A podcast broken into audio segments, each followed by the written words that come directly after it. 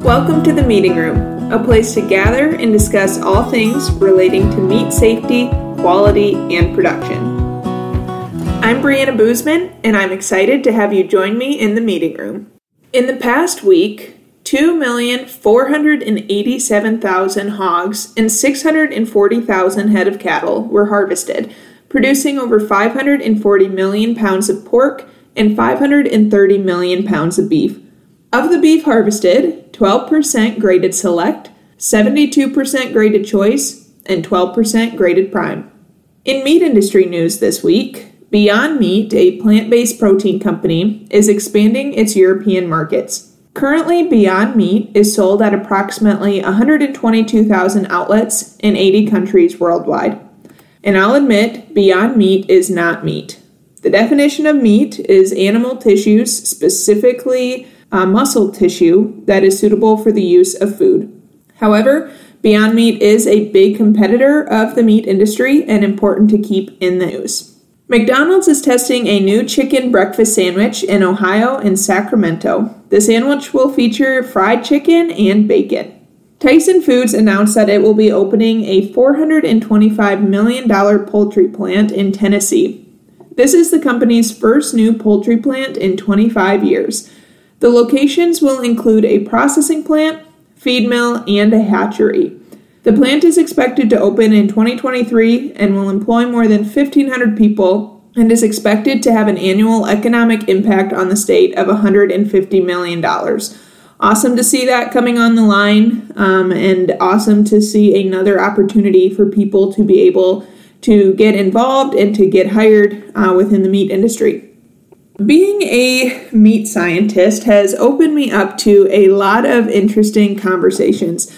Personally, I really enjoy traveling, and although that's been a little limited this past year, uh, prior to that, I was able to travel quite a bit uh, for school, for different conferences, um, and just different church trips and things like that.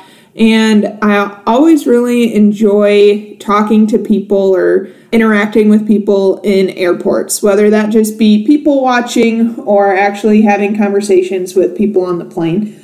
Uh, but today, I wanted to talk a little bit about uh, some of the conversations that I've had with people when it comes to talking about being a meat scientist. And so I'm going to go through just some of the questions that I've gotten, a mixture of those that have come from airport conversations as well as just family and friends. And oftentimes some of these questions to me have gotten to the point where they just they seem like common sense.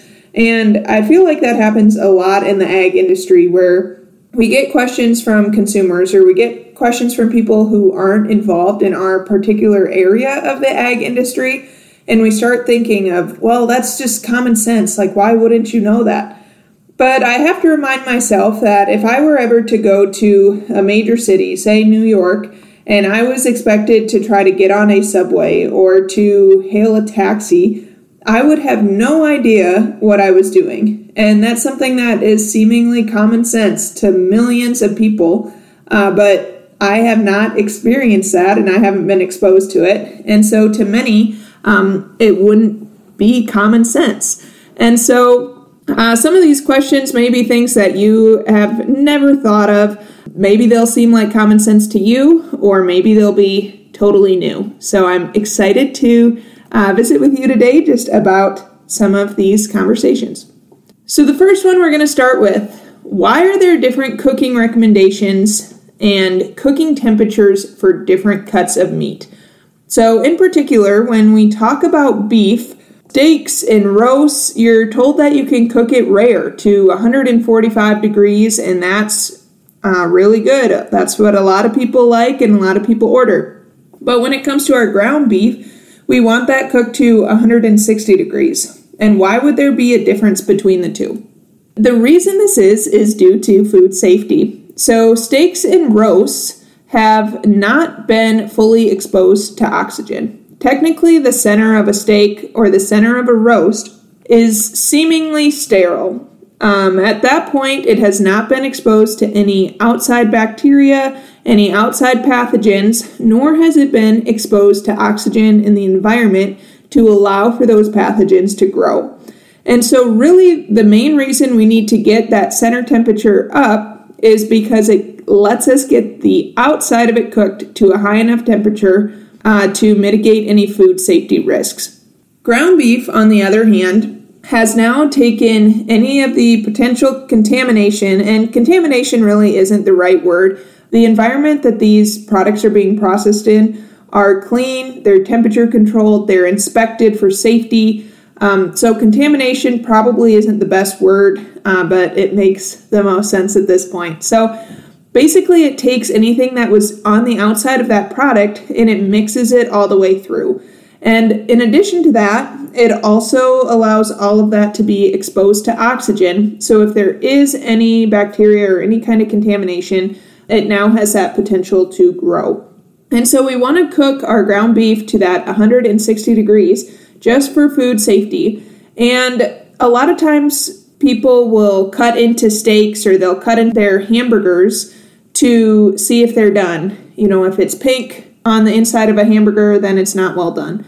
And that's not always true. Uh, color is not always an indicator of doneness. And so, because of that, you really want to use a meat thermometer. Um, there's times that a hamburger could be over 160 degrees and still be pink, and there's times that it could be under that and all the way brown through. And so, using a meat thermometer is a great way uh, to make sure that you're keeping food safety intact, but also maintaining quality. If you're somebody who prefers your steak to be more rare, um, keeping and using a meat thermometer lets you get to that point, um, and not forget about it or not miss that perfect doneness. So I always always encourage meat thermometer. The next question is why is meat from beef red and chicken white? And this is a great question. Uh, there's different muscle fiber types. Muscles are used for different purposes, and because of that, they have some different properties. And it's really a lot about the life cycle of that animal. So there's primarily two muscle fiber types. They can be broken down further, but we won't go into that today. Uh, but type 1 muscle fibers are called slow twitch muscles. And these types of muscles really use oxygen for fuel. They provide continuous energy, um, and these are used for extended muscle contraction. So, thinking about cattle that have to cover a lot of ground, especially those that are maybe raised on pasture or on rangeland, they're needing to have extended amounts of energy. They need to be able uh, to continue to contract those muscles. If we think about in people, marathon runners have likely more of those slow or those type 1 muscle fibers where they're covering a lot of ground, they need continuous energy supply to those muscles. Type 2 muscles are known as fast twitch muscles and they fire rapidly. And this is muscle that is used for short bursts of speed. They need to be really quick, uh, they fatigue or they tire really quickly. Um, and those are going to be the type that you're going to see in your poultry products. So if you think about um, a chicken, they don't necessarily need to cover as much ground, um, d- depending on the production system, I should say. Uh, but typically, the energy that they're going to need is quick bursts to be able to roost or to get um, across a yard really quickly. But they don't necessarily need that sustained energy system. And those uh, type two muscles are going to be lighter in color. And the reason this is, is those slow twitch muscles, that type 1 that we see in beef, they need a lot of oxygen. And myoglobin is a protein that is found in muscle that carries oxygen. Similar to the hemoglobin that's in your blood and gives blood the bright red color, we have myoglobin in muscle that also gives meat that red color. And so, if we know that beef animals are going to be covering more ground, they need more oxygen to their muscle, they're going to have higher levels of myoglobin, bringing that oxygen to the muscle, and therefore a more bright red color. On the opposite side of that, poultry products um, or species that need just that quick sprint, that really quick burst of energy, don't have as high levels of myoglobin and likely have a lighter color. And it's because of this that we can see some differences in farm raised versus uh, wildlife in different species, specifically when we think about turkey.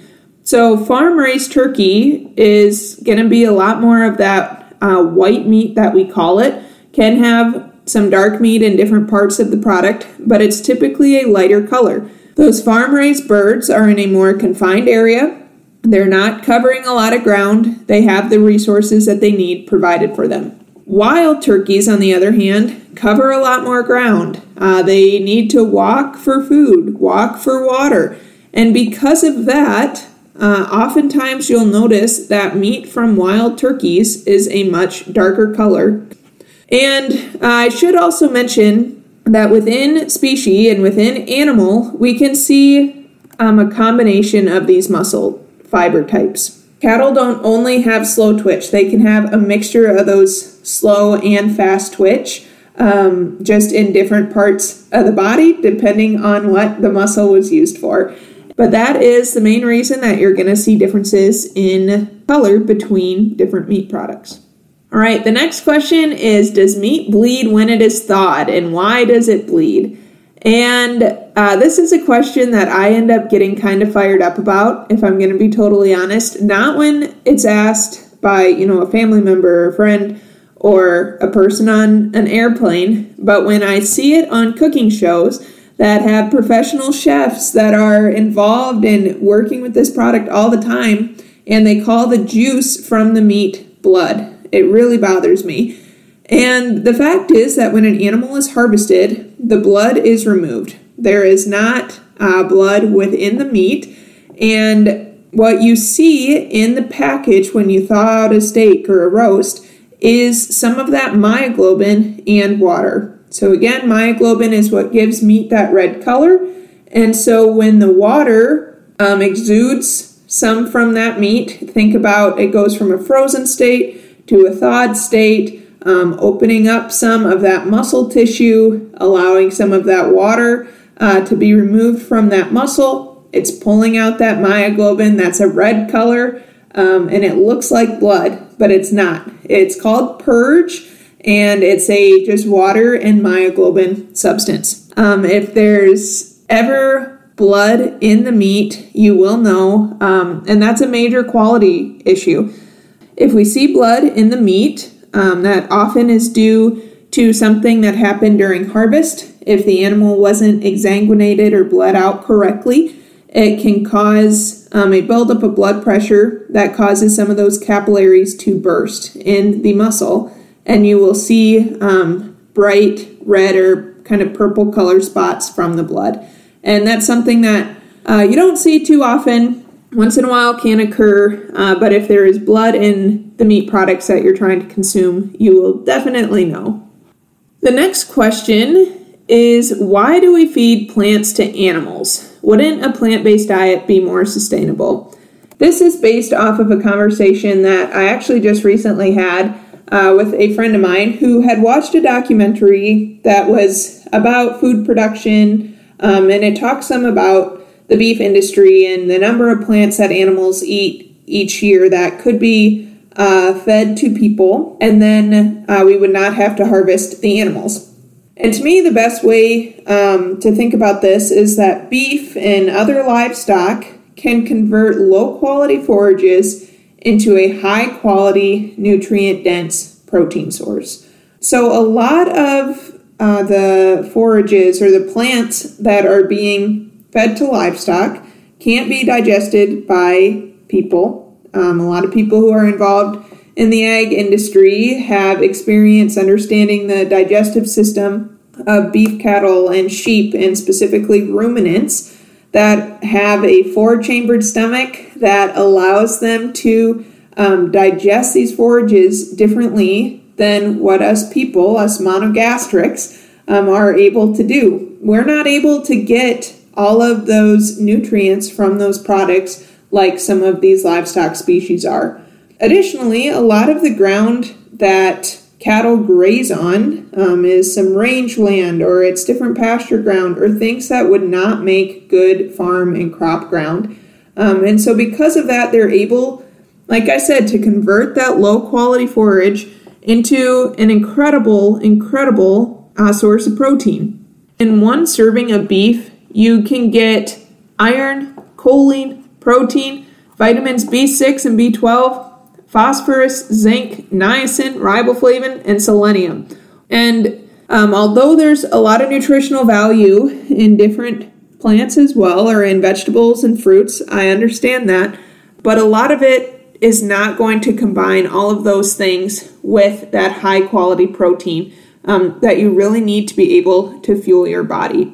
Specifically, when we talk about beef compared to some other protein sources, beef is a relatively low calorie option. And obviously, that's going to depend on what source of beef you're eating. If you're eating a prime ribeye that is full of marbling, um, it's going to taste really great. It's going to be higher calorie because it has a higher fat content than something like some of your lean ground products or your um, even a choice ribeye or a choice strip.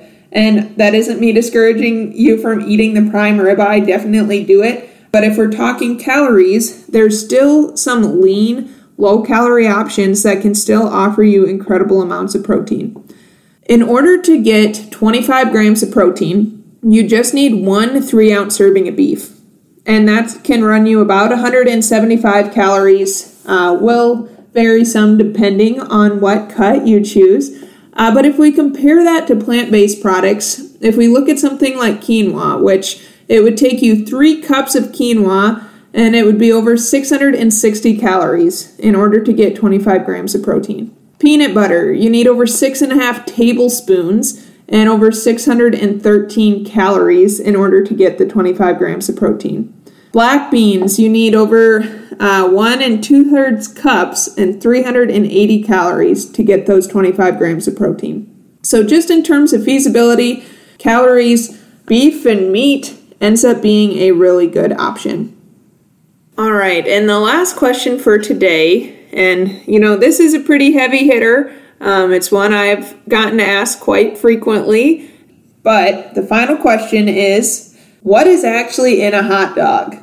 And this is a great question. And if you grew up watching the great outdoors like I did, uh, when somebody asks that, you probably have an answer that comes to your mind pretty quick. But the fact is that um, hot dogs can actually contain some fairly decent quality protein, and you're going to know that based on the price. So if you're looking at a higher quality, um, hot dog, one that's um, in all beef frank that has its main ingredient on there as beef. It's going to be made with beef trimmings, and so it'll be some of that lean tissue um, as well as fat that goes into that product. But it isn't just random products that are getting thrown into the hot dogs. Um, it still can be a pretty decent quality protein. In some of the cheaper options that you'll see, um, they'll contain a lower quality protein, so it may be something uh, like a poultry product that is not a bad thing, but it's just going to be a lower quality product and you're paying a lower price for that. So, in addition to the uh, base protein source, there's oftentimes some kind of scary words on the ingredient label for a hot dog, uh, but we'll go through what some of those are. So we have your protein source, you have water. Uh, dextrose is a sugar that is used for browning. There's salt, and oftentimes it'll be uh, a pretty high salt content that is used for flavor, it's used for binding, and it's used for shelf life. Additionally, you may see either celery juice or sodium nitrite, and uh, that's what gives it kind of that pink color, uh, cured taste, and it helps with shelf life. So, sodium nitrite is specifically for curing, and celery juice can be used in replacement of that. Again, typically it'll be your higher priced, higher uh, quality products that will have the celery juice versus sodium nitrite. You may see a vinegar or a um, sodium diacetate, something along those lines and that's something that's used for preservation and again to help with some of that shelf life. You'll maybe see sodium phosphate, which helps retain moisture uh, to help it from getting dried out when you cook it. And it also helps prevent off flavor in some of the fat. So, hot dogs are going to have a high fat content. Um, fat is known to oxidize or develop some off flavors, and sodium phosphate can help prevent um, some of those off flavors from developing. Uh, you may see cherry powder um, or something that would be helping with color, again, giving some more of that pink color, um, as well as changing the rate of curing. So, um, these natural, quotation marks, natural products like cherry powder, celery juice, uh, they're things that can be used to help preserve these products further. You may see some different flavorings. Uh, that could be a variation of different herbs and spices, um, a mix that is going to be used to help improve the flavor. And a lot of times um, that will be listed specifically as flavorings.